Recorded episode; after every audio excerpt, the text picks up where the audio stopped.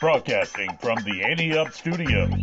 It's the longest running poker podcast for the everyday poker player with your host, Joe Scales.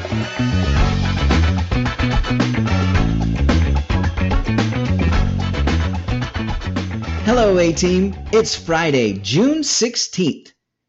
As of last week, the Ante Up Poker podcast has had over 550,000 listens combined, which is incredible.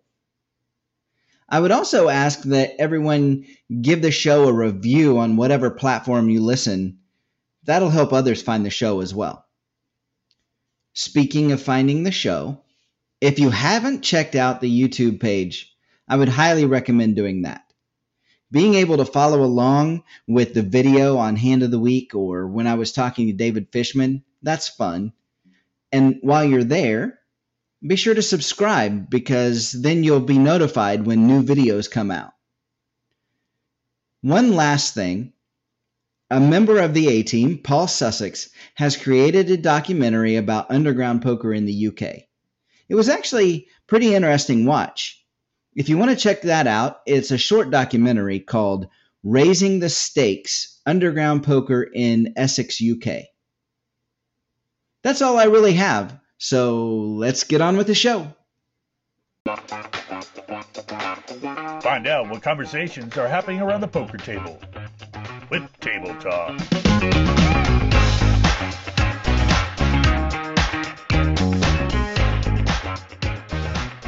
All right, we are back around the poker table with Mike. Mike, Hey, how the heck are you?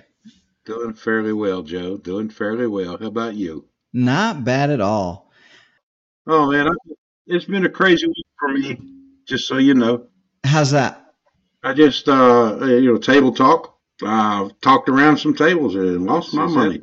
that- uh, I That's talk too listen much, or they is. talk too much, and I listen too little, or I, I'm not sure. But uh, yeah, I, I was up. Uh, I took I took my money and put it in a. I went up and played a one-two game, and uh, within the first thirty minutes, I tripled my money.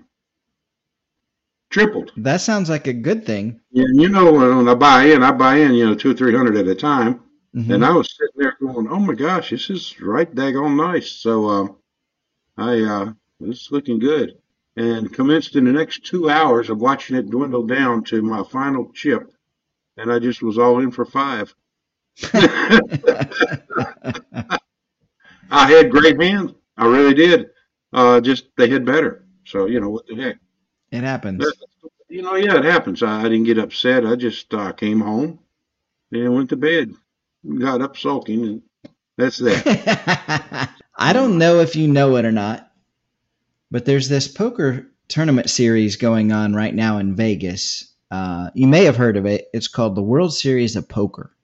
Vegas is that? is that in? Uh, that's out west somewhere, isn't it? Yeah. yeah. I think I may have heard of that before. So there's actually, I mean, there's a lot to talk about here. A lot of players have won, you know, their second or their third or their fourth bracelets, but you have Chad, uh, Chad Eveslage. I hope I said that right. But uh, he's won two bracelets already this summer, and we're early. Yeah, So Hey, this is daggone. This um, is not even considered summer yet. yeah, And we haven't even hit that hit the big date of that yet. Wow. both of his bracelets were in uh, dealer's choice events. Okay. which are fun. I, I love those kind of events, throwing in some mixed games, you know. But he won the ten thousand event number ten, so it was the ten thousand dollar dealer's choice six handed championship, and then the fifteen hundred dealer's choice. So the the cool thing about that is, I mean, those are way different fields, right? A ten thousand dollar buy in is a whole different player than what you're facing in the 1500. Absolutely. Absolutely. I was just looking back at things. You know the biggest payout so far in the World Series of Poker for the winner for the main event was Jamie Gold. For the main event? Yeah, Jamie Gold's win back in 2006, 12 million. Yeah. I'm looking at they're saying that this year they're thinking about this uh, actually breaking that. Yeah. could be the first one. There's a lot of people that are thinking it could happen this year. Yeah. I think they may be right. I mean, if you look at the size of that field for the Gladiator, Yep. now granted, we're talking about a three hundred dollar buy-in, Yeah, right, sure. as opposed to ten ten thousand. But the size of the Gladiator was huge. Yeah. It was twenty three thousand something Monster. which is the only reason that um, that Chad, who I was just talking about, Chad Eveslage, Yep. it's the only reason he's not leading the Player of the Year race right now because the leader of the Player of the Year is Jason Simon, who won the Gladiator. So he got so many points. How For how that. old is he? Do you know? Um, The youngest that I recall, and I think it is absolutely the youngest to win, was uh, Ariana Sanchez at 19 years old, 19 and 8 months, and another winner was 19 and 10 months. now you have to be 21, Yeah. so that Yeah, so now could be one that'll never be broken. Yep. That's uh, that's a record It can't be beat right now. But uh, I mean, there's a guy that won his first bracelet, um, Leon Sturm. hmm He won his first bracelet this year. He's only 22. Okay, there's some young folks out there, man. They're I don't know. They they're really playing tough with their money too, and it sometimes it looks like it's reckless. And and I I watch some of the clips and stuff like that, and you know I, I look at their eyes and things, and no, it's they're not playing reckless. They're uh, it seems to me some of these guys really know what they're doing at that age. So they Oh, absolutely. wow. Uh, well, man. and you know, things like online poker Mhm. th- that allows people to be able to get a little bit more of an education with that, play more hands and and feel more comfortable and things. Back in the back in the day that we were talking about with with Doyle and yeah, and yeah. Stu Ungar and and all of those guys, they had to be at a table playing. that's there wasn't There wasn't. You had to be looking eye to eye with these folks. That's my kind of poker, I think. But I am playing around online a little more than I used to. That's for sure. I mean, it's it's out there, so why not? Hey, I got called a donkey this weekend. Well, I mean, I threw I threw hmm. two hands hmm. away when I first got in and just just threw them away. Just uh, I said, you know what? I'm gonna stay with this I'm gonna stay with that, and then I'd fold on her, turn or something. And that guy was smiling, called me a donkey, and the next hand he uh, had to go rebuy. And, and then uh, I didn't hear that from him again. So that. I just smiled, kept on playing. I didn't say a word. just ask Patrick from Hand of the Week. Yep, that's it. Um, I understand. Don't poke the bear. Just don't poke the bear. Don't poke the bear. Don't poke the bear. I, I want to get through this player of the year because Okay, there's there's a few players in there that so Jason Simon hmm he's leading still, but right on his tail is the Chad Eveslage who's won the two bracelets. Tyler Brown kind of a ways back, but there's um, David ODB Baker. Uh, DB. he's been around for a long time, and uh, so it's good to see him up there in that Player of the Year marker at, at this point. There's Nick Schulman in fifth, so that kind of rounds out that top five right now. I don't know. I'm looking right now to see where Josh Arieh is because he won a bracelet again this year. Looks like he's ninth. Yeah, so he won this year. He won the $10,000 limit hold'em event number 22. Wow. So he's got five bracelets now. You know, I was talking about this is a year where people are winning more more and more bracelets. We got Josh Arieh's won his fifth, Shaun Deeb's won his sixth, and we are still early. So more bracelets to be handed out for sure. up. There's more to be hit up. We got to get down to our place very soon, the new one, because that's going to be a circuit event place. and they should be opening their doors uh, on the permanent one next year. Yep. So we looking definitely want to get down there before that. Yeah, we So- should get down there and at least see their the site that they've got set up now for the big tent, I call it. All right. Well, that's all. You know, I don't have a whole lot right now. Uh, I do. I will say that I'm I'm building on my studio out here, so that uh, it's a construction zone. That's why I'm sitting here in the dining room. but I get this studio Nice. finished up, and I think I'll have all my my my stuff on there right, and it'll it'll really be nice. And then I got to get you to get me some signage to put up. Good deal. Well, right, Mike, bud. appreciate you joining me another week, Yeah. and uh, we'll we'll talk next week. It's always fun, man. Thank you. Now it's time for Call the Floor with Elliott Schechter. Elliott Schechter is the poker room manager for Rivers Casino in Schenectady, New York. He joins us each week to say how he would rule in situations that come up in your games, and he's back again with us this week.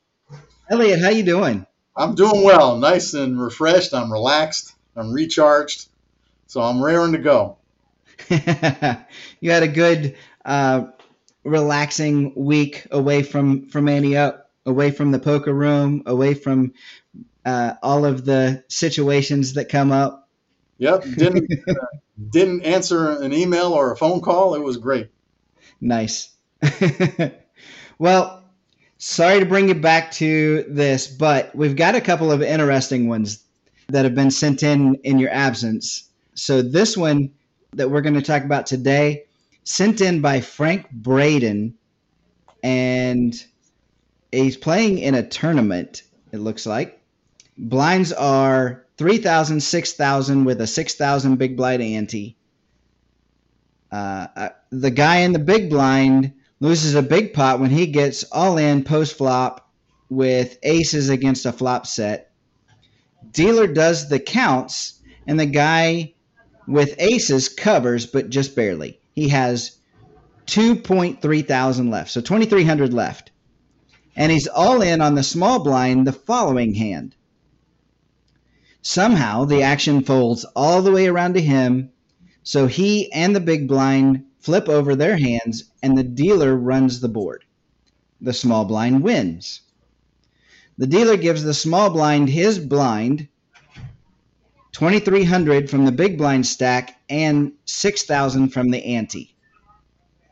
A floor man who was watching then intervened and says that the small blind is not eligible to win the 6K ante because he had less than 6,000 to start the hand, and you can't win more than the total of your stack from any individual player. He goes on to explain that if each player had contributed 500 as an ante or whatever, the small blind would be able to win the antes, but as is, he can win a max of 2300 total from the big blind, including his ante. A second floorman is called for a ruling, and he agrees. Was this correct? The answer is no. The dealer, the first floor man, if you're listening, you're a dumbass. The second floor man, if you're listening, you're a dumbass too. now let me explain. The dealer had it correct. He had 23 up. He gets 23 from the blind. He gets the antes. It obviously, from the way it's described, this is an ante-first uh, big blind house. Well, the ante is posted before any action is taken or declared. Well, the ante was out there, regardless of what anybody had in their stack at that point. He had 2,300. He gets 2,300 in action from any player active in the hand, which in that case was only the big blind. Oh well, tough. That's the way it goes. And just because he can't win more than 2,300, or at the start of the hand only had 2,300, that ante is paid by every single player. And while it's only paid once around, it represents everybody putting up an ante every single hand. So Right. if he was the small blind, by definition, he had the big blind the previous hand and paid his ante for the entire round. He was entitled to as much action as possible on that 2,300 he had left as he could possibly get, and that includes getting the whole 23 out of the big blind for winning the hand. So uh, the dealer had it right. The dealer did their job and then got overruled by a floorman who didn't know the rules and couldn't apply them correctly. yeah, that was my first thought was he had to put that in a hand earlier. Like so he did put it in. He just didn't have to in that hand. He fulfilled his Wow. obligation to the table and to the game by making the antes right. So he's entitled to 100% action on his chips the next hand, which the floor man and his co-floor man uh, prevented for no apparent reason. Which uh, obviously Frank knew something was amiss here as well. I mean, I feel like that's, as you said, that that's a pretty big mistake for a floor to to make because there are obviously a lot of people that that knew this. The the dealer knew it. Frank knew it. I, I don't know. He didn't say that the small blind made that much of a big deal, but I'm assuming he did if a second floor man was called. Um, Well, obviously not enough of a deal because if if I'm the poor guy in the small blind with this incredibly short stack, uh, you're not getting another handout until this is rectified. I am screaming, I'm yelling, I'm probably getting up on the chair, if not the table. I am not going to let anything happen other than uh, the man in charge get to the table and make the correct ruling. And this is a tough one for the other players because let's face it, in tournament play, you need to outlast everybody else. Therefore, you need players to get eliminated. So it's almost in nobody's interest for somebody to speak up correctly to get this big blind to get this guy more chips. Uh, That's a tough spot, but the game depends on integrity. The game depends on people saying uh, something when they see something. The game depends on everybody protecting uh, the general welfare and good of the players in the game. I mean, it is it is kind of a rough spot in that situation, but he the small blind's getting chips. The the small blind's getting chips regardless, so it's not like he's knocked out on the hand. So it's not even that big of a deal for somebody to speak up. So if if they knew the rule, then they should have been saying something for sure. Exactly. Um, I- yeah, this is the kind of spot. If I'm playing and I see this happen, I'm speaking up and, and rather loudly, just not letting it go. And I try not to to do anything other than play anonymously. I I, I, tend to try to blend into the background. I don't want uh, people recognizing me and all the time. I mean, I, getting the recognition is great, and it's nice to team. It's nice to uh, to talk with uh, with listeners and, and readers, and, and I enjoy that, and I, I like giving feedback. But uh, generally, if I'm not too anonymous, I end up uh, doing Q and A sessions for the entire time I'm playing, which is generally not enjoyable. Yeah, that makes sense. But so let's take this a step further though. What is the the next step? So if you've got two floormen there that have made the incorrect decision, what's the next step? That's for the tournament director, and if not, that casino manager. Uh, you got to get you got to get the guy in charge. And obviously, these supervisors, if they were the guy in charge, they're incompetent. If they're not the guy in charge, there's somebody they report to. That's the guy in charge. You got to get the next level. I don't advocate being a Karen, and this is not being a Karen when when something egregious is about to happen. Uh, especially when you're looking out for somebody else, uh, you're protecting the entire game and the players at the table. Um, you got to keep asking for the next level because this is not right. When we set down the rules for Big Blind Ante, we made it clear that the ante was placed prior to any action, period. And whatever residual chips are left over, those chips get action from any players in the pot. It's just that crystal clear.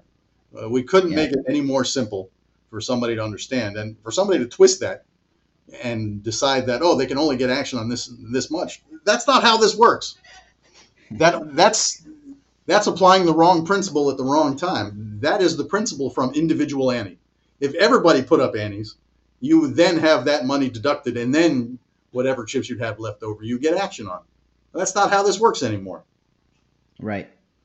Right. So yeah, you, you got to keep asking for the next level. There's going to be somebody else in charge. Even at the World Series, there's five different levels of supervisor there. Eventually, Yeah, get to the top of the pyramid, and if you have to, you have to. Yeah, yeah, absolutely. Um, and I think the the biggest common sense part of it is, like we said, they had to pay that. They it's not that they didn't pay it; they just paid it a hand earlier. Precisely. So And Yeah, you're not I- I- paying for the round you played, you're paying for the round you're about to play. yeah, That's how the blinds are defined. Therefore, that's how the big blind ante is defined. So again, yeah, you don't play rent free for six hands or seven hands, and then all of a sudden pay fees for the previous. Uh, That's not how renting an apartment works. When you rent an apartment, you pay at the beginning of the month for the month you're living in it. You don't pay Right. for the previous month that you already lived in it. You pay for the use of, not for the prior use of, for the Right. future use of. Well, that's exactly how the principle is applied to Big Blind Ante. You're paying for the next round. Well, as we pointed out, he paid his obligation. He gets action on whatever he's got. It's completely unfair otherwise. And I'm not an advocate of small blinds getting or small stacks getting an advantage. I'm a very big proponent of big blind ante first, uh, before the big blind is posted, uh, which is very, very much against people with short stacks, which is the whole argument in favor of big blind first, not ante first. Well, if you don't want to be short stacked, don't be short stacked. Uh, play faster or play better. So I'm right. certainly not sympathetic or empathetic to short stack players. That being said, I, I am in favor of what's right. and somebody who's paid his obligation, he's earned his action, period. And to take it away from him is is horrible. Yeah, absolutely. Frank, I appreciate you sending that in because it was definitely an interesting one. I, it's it unfortunate that it's unfortunate that they got it so egregiously wrong, but uh, yeah. So next time that it happens, uh, you know, if you're at the table, then um, make sure to to escalate that to the next level. And uh, if anybody has another call the floor that they would like us to go through, send it to podcast at anteupmagazine.com. Elliott, I appreciate you being here again this week. Great to be here. Thanks a lot. Let's break it down with Hand of the Week. All right, here we are with another hand of the week with Patrick. Patrick, how you doing? Joe, I am good, my friend. How are you? I'm good. Hey, before we start, did you look at the hand of the week last week? What do you think of those graphics? Did you like Oh. that? I gotta tell you, I thought I had a big head, and to fit in there, I love it. I'm glad you can put my head in there.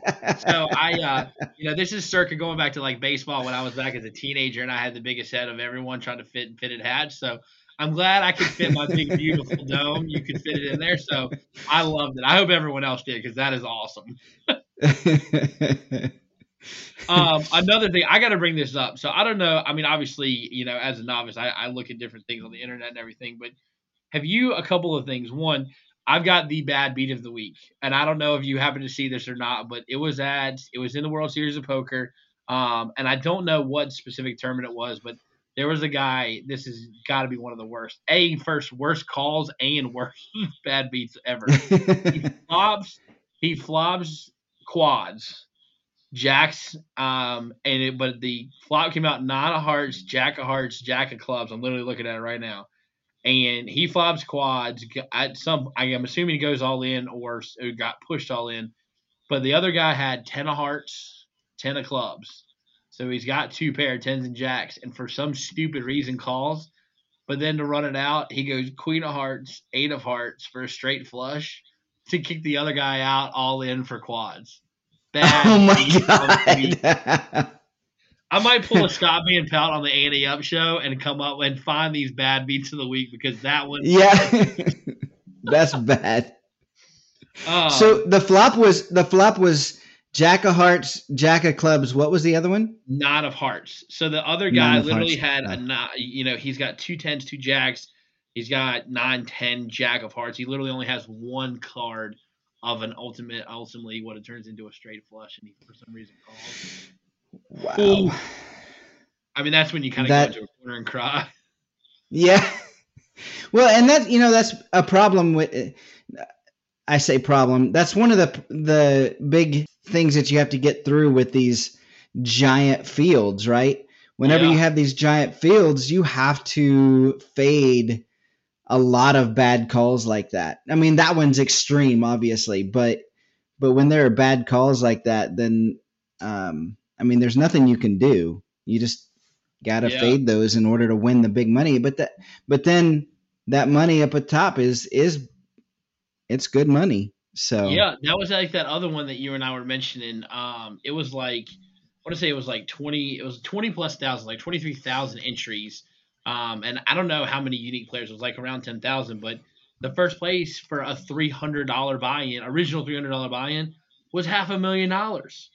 But I mean, Yeah. I don't know how long that tournament lasts. I, I mean, how long it ended up lasting or whatever. But you, talk about fading some things. I mean, you've got to be in the right place at the right time. You could play a perfect tournament and still be in a bad place at the bad time and catch something crazy and not make it in. Oh. Assuming. Absolutely, yeah, yeah, and that tournament goes on for multiple day ones, and then you know you've got day two and day three at least. Uh, I don't remember how many days it ended up being, but you know, there's those fields are ginormous, and then Yeah. and then to have something like that happen, that's rough. That would be a bad one. We're not playing a tournament this week. We've got uh, some cash. We're going to play one three. Okay. Um, we're eight handed, and our stack is the effect, effective stack with uh, 500. Okay. So we're going to just jump in with the under the gun and middle position both limp for $3. Okay. We're in the low jack with the ace of hearts, king of clubs. Ace of Hearts, King of Clubs in the low jack position. All right. So what are you going to do with two limpers before you? Uh, well, Ace King, I'm gonna push a little bit. Um, I'm probably gonna go. Um,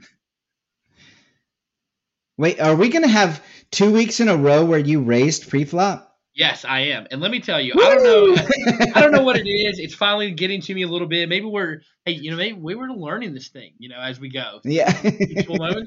Um, yeah, I mean, Ace King against Limp to me, I can kind of steal back a little bit of the, I guess, um, how I'm going to run things. So one three, I'm going to go with, um, I'm going to go with nine. I'm going to do a nine. Okay. Is that too All right. much? So so here's the thing. We've got you to where you're raising now. That's good. We've got to work on your bet sizing a little bit because that's that's not that's not really enough. Um, ah, you've got okay. two right. you, you've got two limpers, so you're really just going three times the big blind, right? But Yeah. you've got two limpers, so I would say you want to go at least 15. Uh, I would probably go a little bit more than that, like 18 Okay. and our oh you know what i didn't even say who sent this in i'm sorry that's awful of me we just got going. We just got Uh, right into this one. Who did send this? i know um yeah so this this hand of the week is sent in by roger forrest sorry roger i'm sorry i didn't mention that ahead of time but sent in by roger forrest and roger raised to 20 so he went a little bit above Okay. what i even said but i think that's a fine fine raise there Okay. the button calls Okay. under the gun calls, but the middle position folds. So we've Right. got three to a flop. Okay.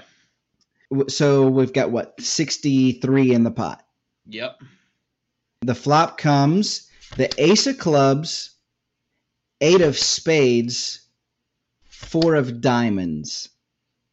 All right. Ace of clubs, eight of spades, four of diamonds.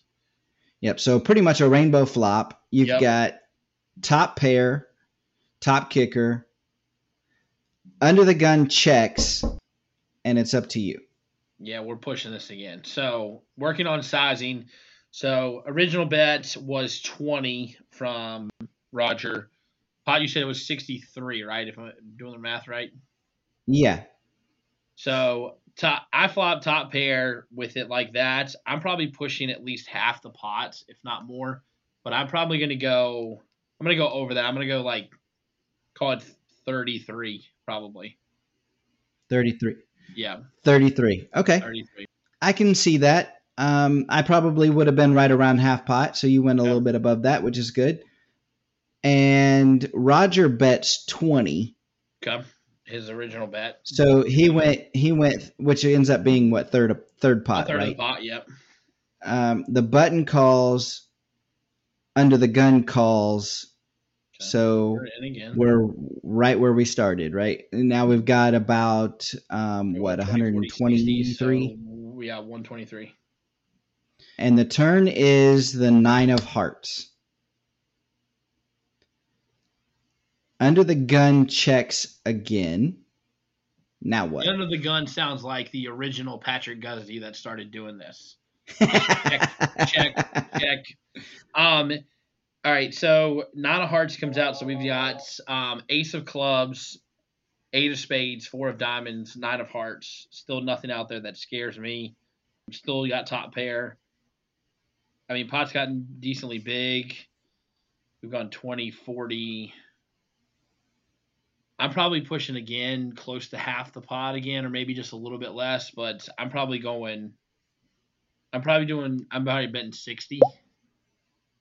And we still have top pair. Okay. I'm not Yeah, really worried about anything else out there. Um, so that's where I'm going. Yeah, I think half pot. That's not bad. Roger bet forty here, Okay.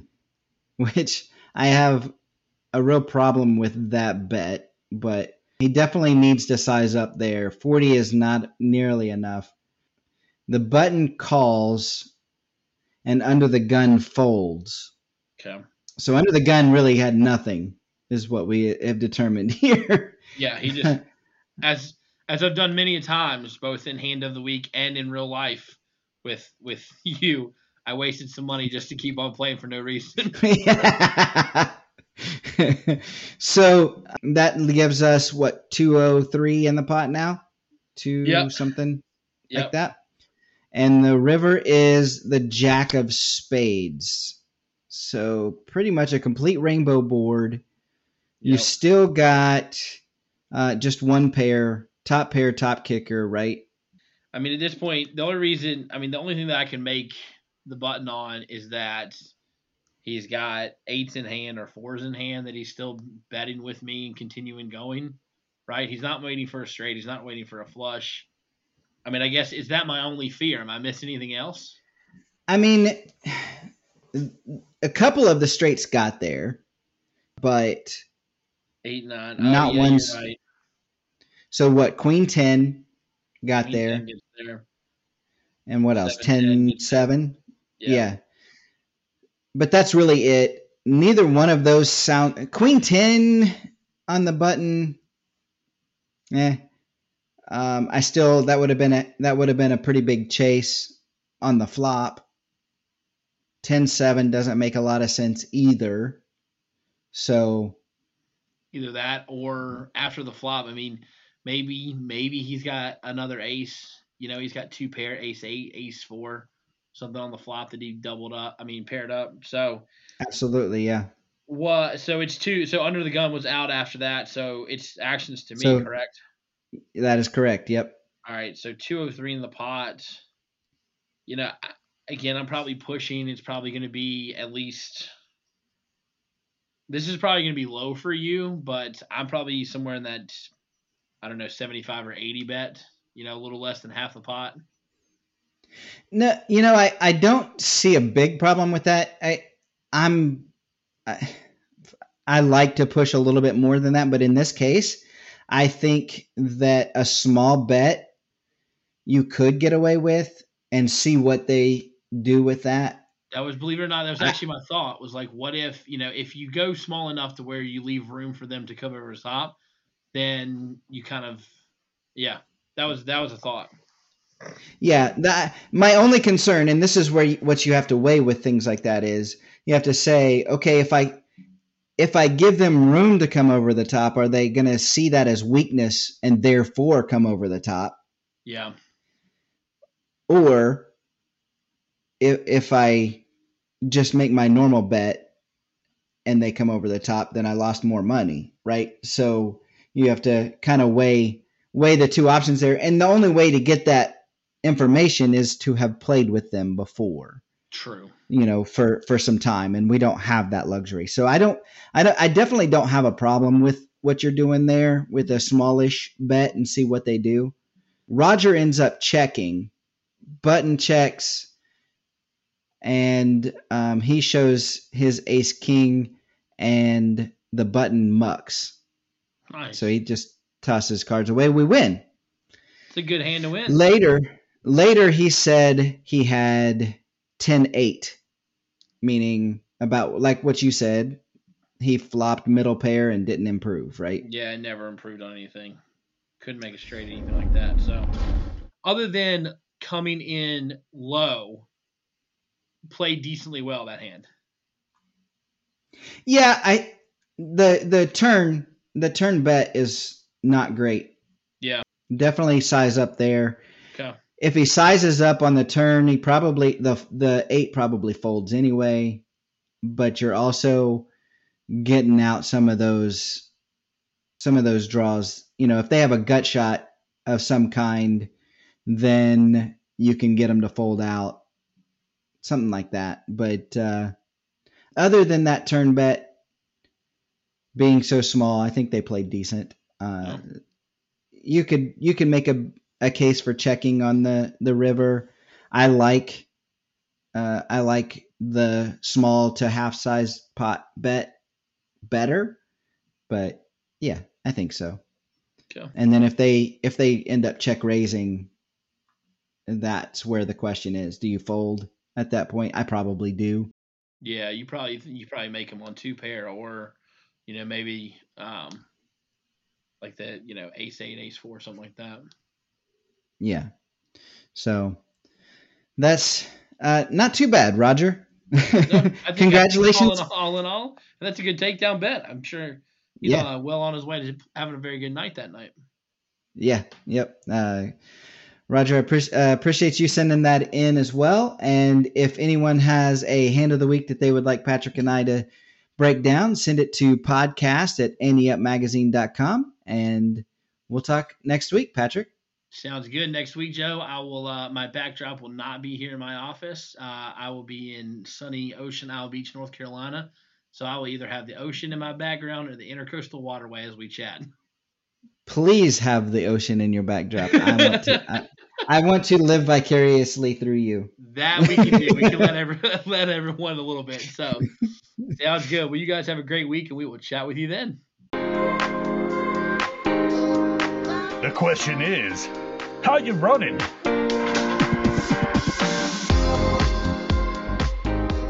All right, this week I'm joined by Danielle Striker, who I met as a result of the Where Are They Now segment that I did with Tom McEvoy.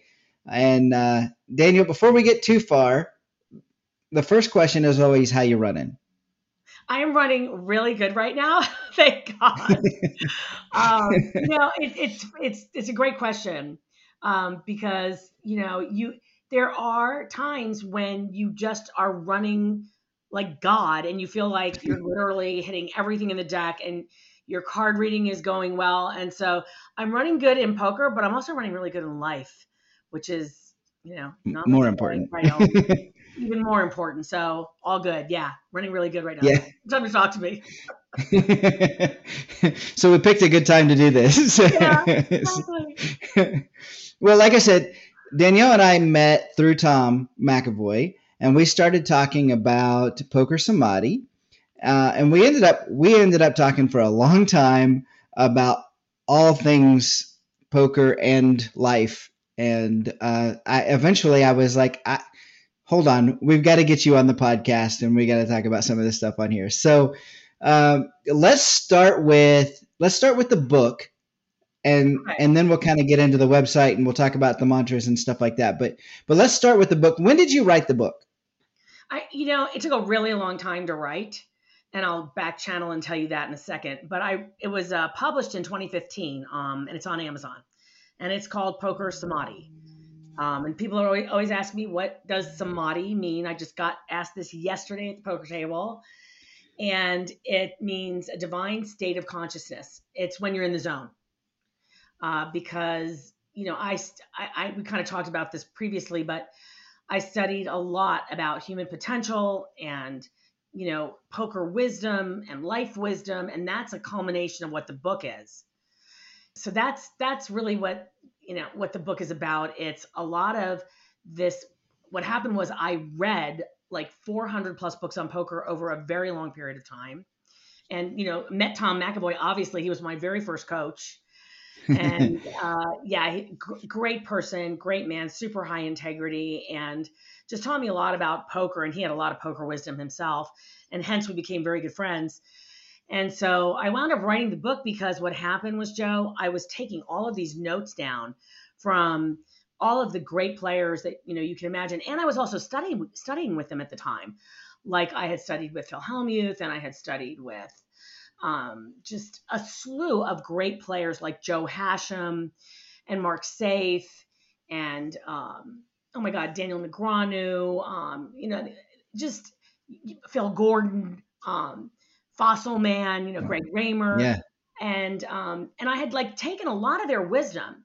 And what happened was as I was listening to what they were saying about how to play well at poker, it just correlated to life, to how to play well in life.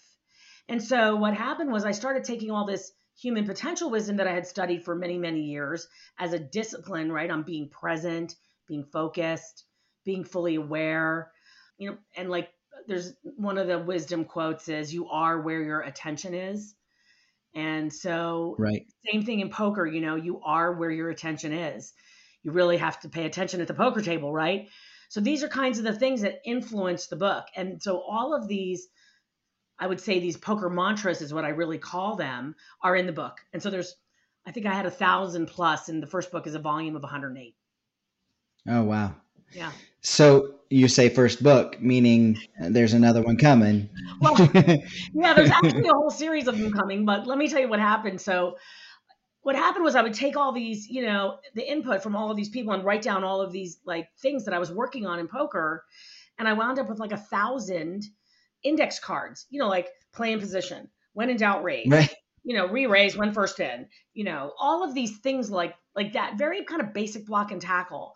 And I would work on them as I was driving to the poker room. And one day I said, "There's why isn't there an app for all of these things that you have to remember, right?" And I'll go back to another famous quote, which is, you know, Buddha says, "Remember to remember." And I was like, there's no app for this. So I wrote one. So first I wrote an app, and there's like 1,200 of these poker mantras, these things that you work on over and over again to get yourself in a samadhi state, you know, very centered at the poker table. So you're ready to Right. play. Um, and so I wrote the app, but then the app has to be updated. But I wrote the first volume of the best 108 of those that I, you know, looked to do. And so now I have like 10 volumes that I can write because I have a thousand of these poker mantras. Hopefully I'll get volume two done soon here. I've been talking about it forever, but yeah, I think app, the may be more powerful ultimately. So yeah. Yeah. And then, of course, I mean, you've got the website where you have different mantras of different poker pros, right? So Yeah. it's kind of what they wanted to pass along. So their own mantra. Is that Yep. fair to say? It is fair to say. Um, yes. yes.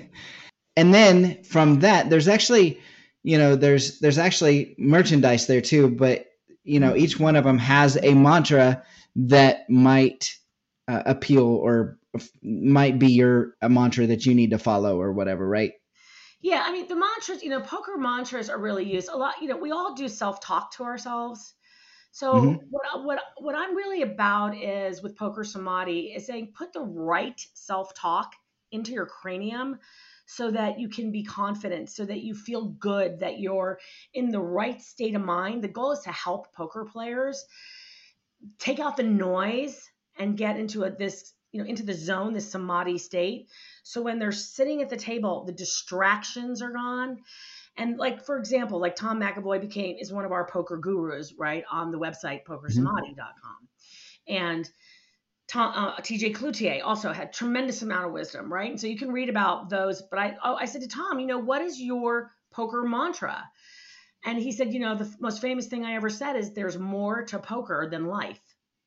And I didn't really understand that until you know you say you know it's this kind of observe you know observance of oneself and of the game and of the things that are going on and people really do act very you know there's another old quote like you know a player's real personality is stripped at the poker table like you really see who they are and so it's this it's this ability to get present and really observe other players and then observe yourself and use those mantras to get in the zone. I'll give you another one. Like another one is money saved is money won.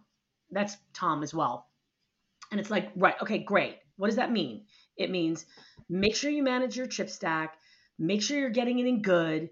Make sure you're playing right, the correct odds, the correct outs. Make sure that you're playing well. So there's a lot of these things. And so here's what happened. Um, my best friend in the entire world said, Danielle, your story and this entire poker mantras and the way you work on poker and how you've transitioned it into your life, which I'll tell you a little about in a minute, is like so powerful. Why don't we get the greatest gurus and then get their wisdom, your wisdom, which you've already been like a conduit for, and Right. you know create merchandise, right? Like caps and mugs and all those kinds of things. And we have wristbands, you know, to remind you of to do something. So that's what we did. So like my personal mantra in life is slow down. And you can see Right. like I operate at a very high speed, but when I get to the poker table, I have to slow down. And so that mantra permeates my entire game. Right, right. So we've and we've talked about this a little bit, but I, I want you to kind of tell the story about the slowdown and how that really kind of came to be more of a um, standard in your life as well. Yeah. So Okay, so I'm born in New York City. I'm super high energy, as you can tell, and everything was always go, go, go. I started my life out as a Broadway dancer. I did three Broadway shows, national tours, and I was always super, like, you know, high energy, still am. So um, in 1986, I had um, the unfortunate crucible event of having a massive motorcycle accident. And, you know, it doesn't kill you, it always makes you stronger. But in my case, everybody had always been telling me to slow down my whole life. And so the universe has an interesting way of working. So that event really made me slow down. And it was a really bad accident that I was in. And I had an out of body experience, and I got to experience slow down firsthand. And what happened to me in that out of body experience was I was like propelled over my body looking at myself and observing just energy. It was like I was in an, an altered state, in a pure energy state, and everything slowed down. I mean, and I'm sure other people that have these kinds of experiences experience something, but it was like my entire life was to get slow down. And in that moment, I got to experience life in an altered dimension. And it was it was um, really just an observance that we are all energy at the end of the day. And so I came back into my body. My leg is wrapped around the motorcycle handlebars. I get hel- you know the helicopter, the ambulance comes. I get helicopter. They wind up sending me to Lenox Hill in New York City. I'm in a. I'm now condensing the story, but I literally for two and a half years had to slow down. I was in a wheelchair. I had to do PT. I went from you know the wheelchair to the walker you know, to cane, to, you know, crutches to cane. And my entire career was over. I mean, I was a Broadway dancer, singer, actress, and it was over in an instant. And so that two and a half year period of slowing down and that experience, I never had again. Okay. Of that kind of like altered state of experiencing one with the universe. And so, hence, I'll jump forward 20 plus years and I wind up moving moving to Las Vegas um, via California. Long story, but my husband and I moved to Vegas. Yeah, and I wound up taking up poker. Totally, it's almost like you know. I think a lot of people will say this too. Poker found me. I did not find poker, and poker is really the perfect game to experience, you know, this kind of state. And so what happened is one day, uh, a friend of mine invited me to play poker. I wound up playing. Again, I'm condensing the story they said, you know, you should really learn how to play poker. So I went online, and this is back in 2007, and I searched for like Poker Pro. And what popped up was Tom McEvoy. And this was in the day I'm living in Vegas. I've been living here five years, never played a lick of poker, never gambled. And this was in the day when Google would pop up your address and then your phone. so I, I looked at it and I go, oh, here's a Poker Pro. And it, it said, author of 14 books, and for WSOP, I had no idea what WASOP was. Bracelet. I'm like, what is a WASOP? And then I, I'm reading World Series of Poker. I'm like, I always thought of that as baseball. Anyway, make a long story short, I'm like, who could possibly write 14 books on poker, right? Like, what do I know? So I pick up the phone and I call, and Tom McEvoy answers, and he says, "Hello, this is Tom." And I say, "Hello, this is Danielle. I want to learn how to play poker." He goes, "Great, I'm a poker coach."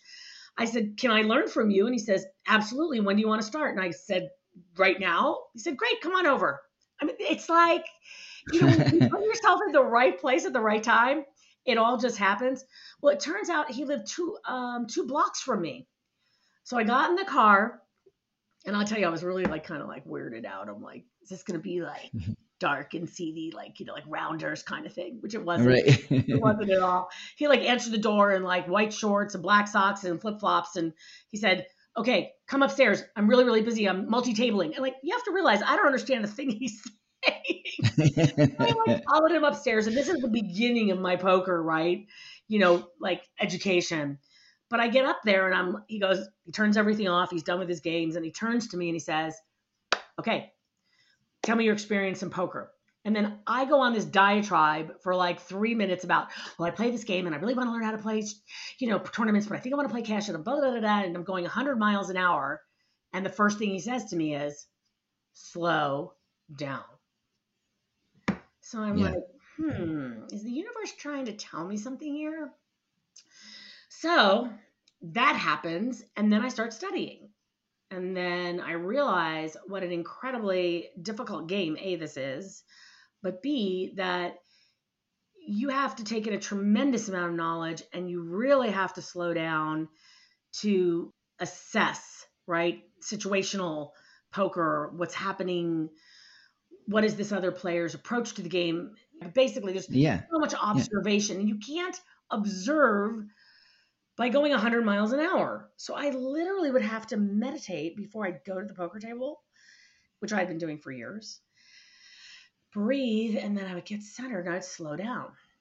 And so then one day, many years, like three years into my poker life, I'm sitting at this table playing just a one two game. And I had meditated, and all of a sudden I got into this state that I was very calm.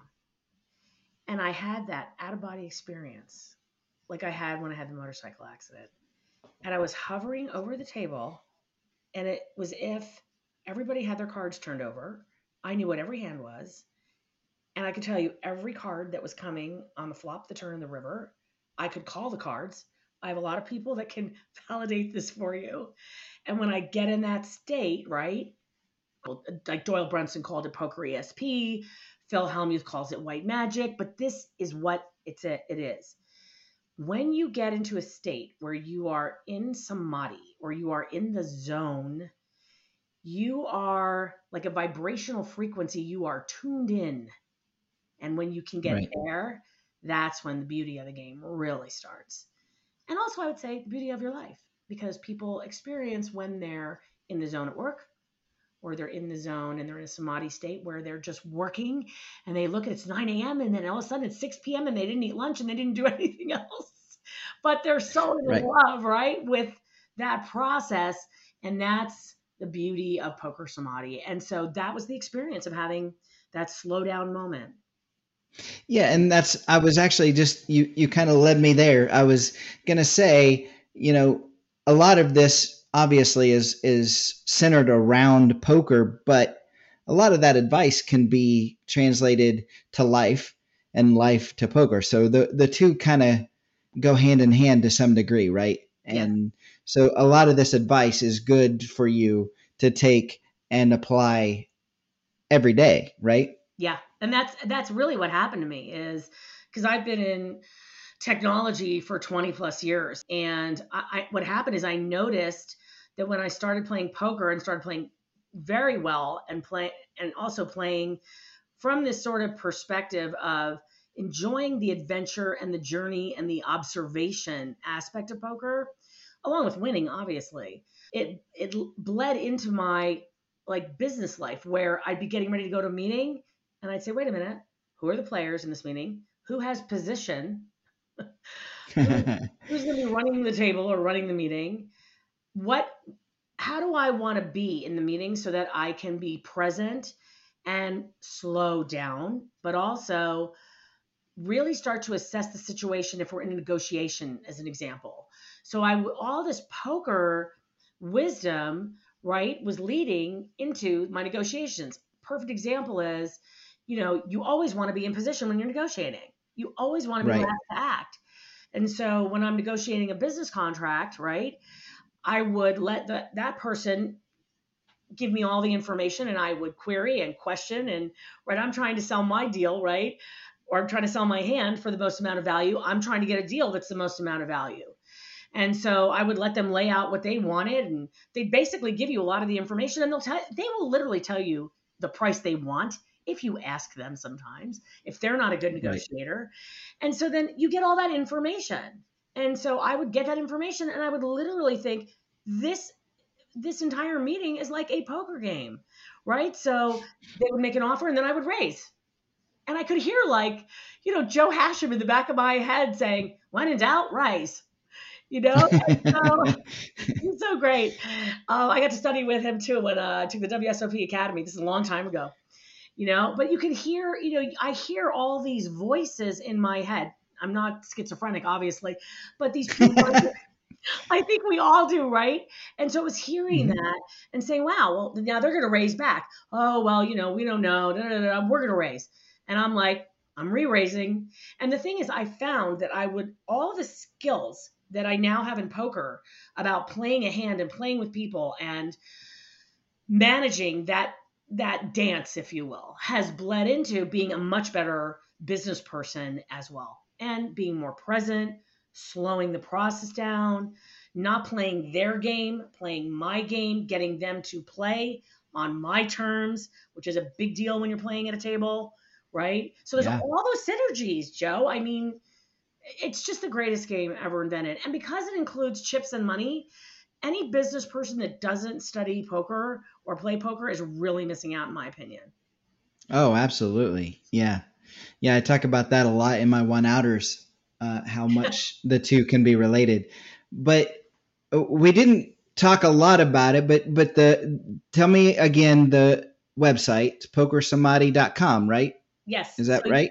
Yeah. So every single piece of merchandise, all of the mantras that are on there, you they're re, they're meant to be reminders. Like you know, our whole slogan is "Play Your Best Life." That's what we want people to do. So if you go to the website, you'll see Tom McEvoy's, you know, a lot of his famous quotes that he said, and you can use them as mantras. Um, I'll give you another one. TJ Cloutier's on there, and so he he always says the dealer is powerless. But what does that mean? Right. So it has a it has a backstory, and you can read the backstory, and then you'll understand. So that you don't go on tilt when the dealer doesn't deal you your one outer, or the one outer right hits your opponent. You're not angry at the dealer. And here's the backstory. So and I'll make it short, but you know TJ was in the World Series, the final table with Chris Ferguson, and he basically Mhm. had the hand made. You can read the story, but at the end, that one outer or two outer was hit to beat him for millions of dollars. It was 1.5 million dollars, and he was stoic. He didn't even he did not react. He chose to respond.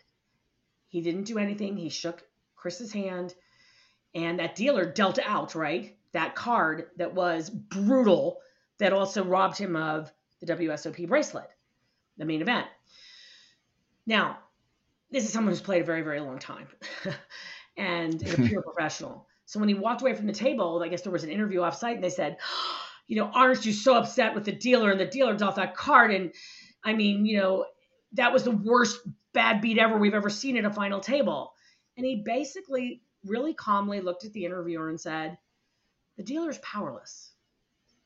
You know, and so I took that as, and I've spoken to him about this, you know, this is life life is going to deal you a hand it's going to deal you cards it's going to deal you know your your opponent that one outer on the river and it's up to you how you respond not how you react Right. and so that to me the dealer is powerless is a reminder of life's going to happen you are always in control of how you respond to the circumstances so that's Right. what the site's about, and that's what the business is about. and that we're here to elevate and help people play their best life, whether it's a poker table or in the business world. That's the perfect ending spot right there. As I, the problem is, I could probably talk to you forever about all of these things, but but we've got to end it somewhere, and I think that's a good stopping point. Maybe we'll have you on again another time, and we'll talk some more about some of these other things because there's so many things to touch on. But uh, Danielle, I really appreciate you joining me this week, and um, we'll talk again for sure. Sounds good. Well, have a great day and play your best life. it's time for Joe's One Outer. Responding to adversity. We just talked about it with Danielle in the How You Running segment. How you respond to adversity is key to your future success in the game. And when I say adversity, I mean things like bad beats, losing streaks, or even very difficult decisions. Letting frustration or anger take over in those situations can lead to impulsive and irrational decisions. Remember, poker is a game of highs and lows. Something as simple as understanding that variance is a natural part of the game can help you maintain a level head. Because adversity in the short term does not necessarily indicate a flaw in your abilities. Focus on making consistently good decisions over the long term. And if you do make a mistake, and you will, learn from it, then move on. Just remember, it's an inevitable part of the game. How you respond to difficult situations will greatly influence your overall performance. And when you learn to handle the ups and downs in poker, you certainly will have a lot more fun. That's today's one outer, and that's today's show. I'll see you next week, A team, and until then, I'll see you at the tables. The Ante Up Podcast is a production of AnteUpMagazine.com. Contact the show at podcasts at AnteUpMagazine.com or call the show at 540 339 7741. If you'd like to advertise, send an email to editor at anteupmagazine.com.